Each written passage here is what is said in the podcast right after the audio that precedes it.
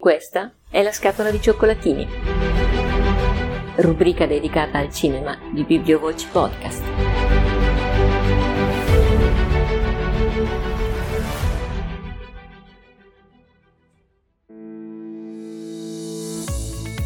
Ciao a tutti, oggi parliamo di Momenti di trascurabile felicità, un film del 2019 interpretato da Piff, Tony e Renato Carpentieri il regista e lo sceneggiatore sono in campo due pezzi da 90. Sto parlando di Daniele Lucchetti e Francesco Piccolo.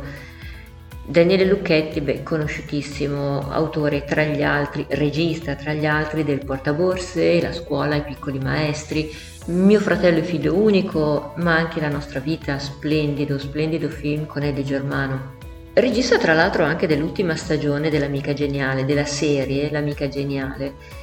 Lo sceneggiatore Francesco Piccolo, beh, anche autore di libri, ma ha collaborato tantissimo per quanto riguarda le sceneggiature con Nanni Moretti, Paolo Virzì, Silvio Soldini, ma anche con Michele Placido, Francesca Archibugi, mm, Marco Bellocchio e appunto con Daniele Lucchetti. Qualcuno in realtà era perplesso all'inizio. Eh, su come si potesse tirare fuori una storia per un film da un libro che è appunto Momenti di trascurabile felicità dello stesso Francesco Piccolo, un libro che una storia non ce l'ha, perché il libro di Piccolo è costituito da mm, pensieri, frammenti, aforismi, eh, quasi un flusso di coscienza che ci parla di quegli attimi come dire, di, eh, quasi Gaber direbbe di logica allegria, di, di piccoli piaceri rubati, piaceri magari dovuti anche alle nostre, a differenza dell'illogica allegria di Gaber, mm, alle nostre debolezze, alle azioni che facciamo senza pensarci, spesso perché magari non siamo sintonizzati sempre sui valori con cui vogliamo vivere la nostra vita o su decisioni importanti che magari abbiamo prese tipo smettere di fumare, fare la dieta, smettere di flirtare con tutto il mondo se abbiamo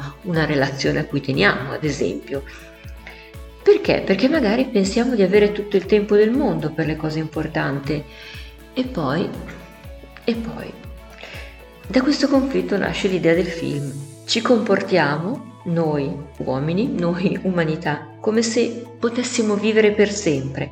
Ma quindi, se sapessimo come il protagonista di questo film, interpretato da Piff appunto, di avere un'ora e mezza da vivere ancora e basta. Cosa faremo? Ecco, Paolo, il protagonista, vive questa straordinaria possibilità. Per un errore dell'ufficio smistamento anime, chiamiamolo così, che è incasinato come le code che sanno fare gli italiani, gli sono stati concessi 92 minuti di ritorno sulla Terra, terminati i quali non c'è niente da fare, sarebbe dovuto tornare. E, e il suo sconcerto è comprensibile, che ci faccio con un'ora e mezza?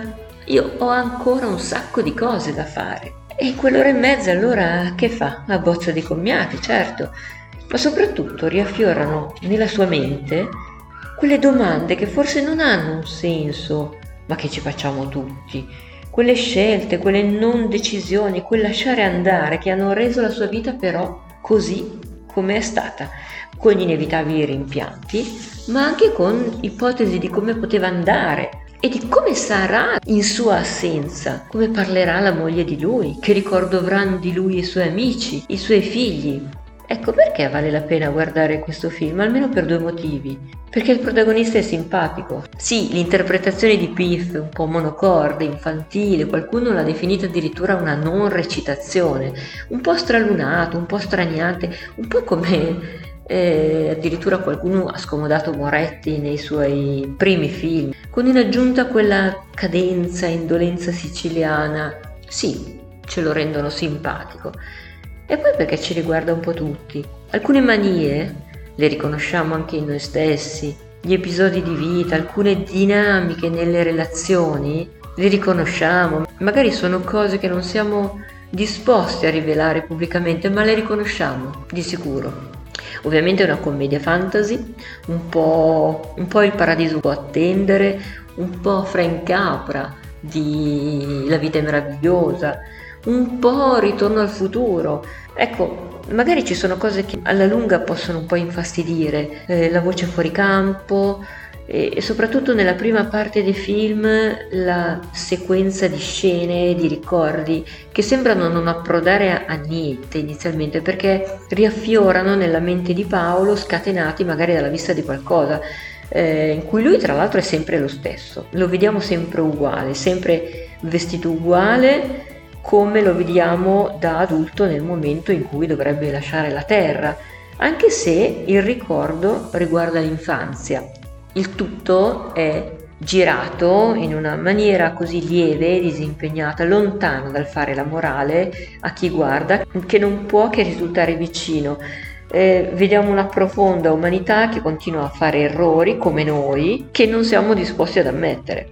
Il film è una commedia eh, in cui si ride, si sorride, ma lascia aperto sicuramente il campo a diverse riflessioni. Bene, io mi fermo qui e vi do l'appuntamento al prossimo film. Ciao a tutti!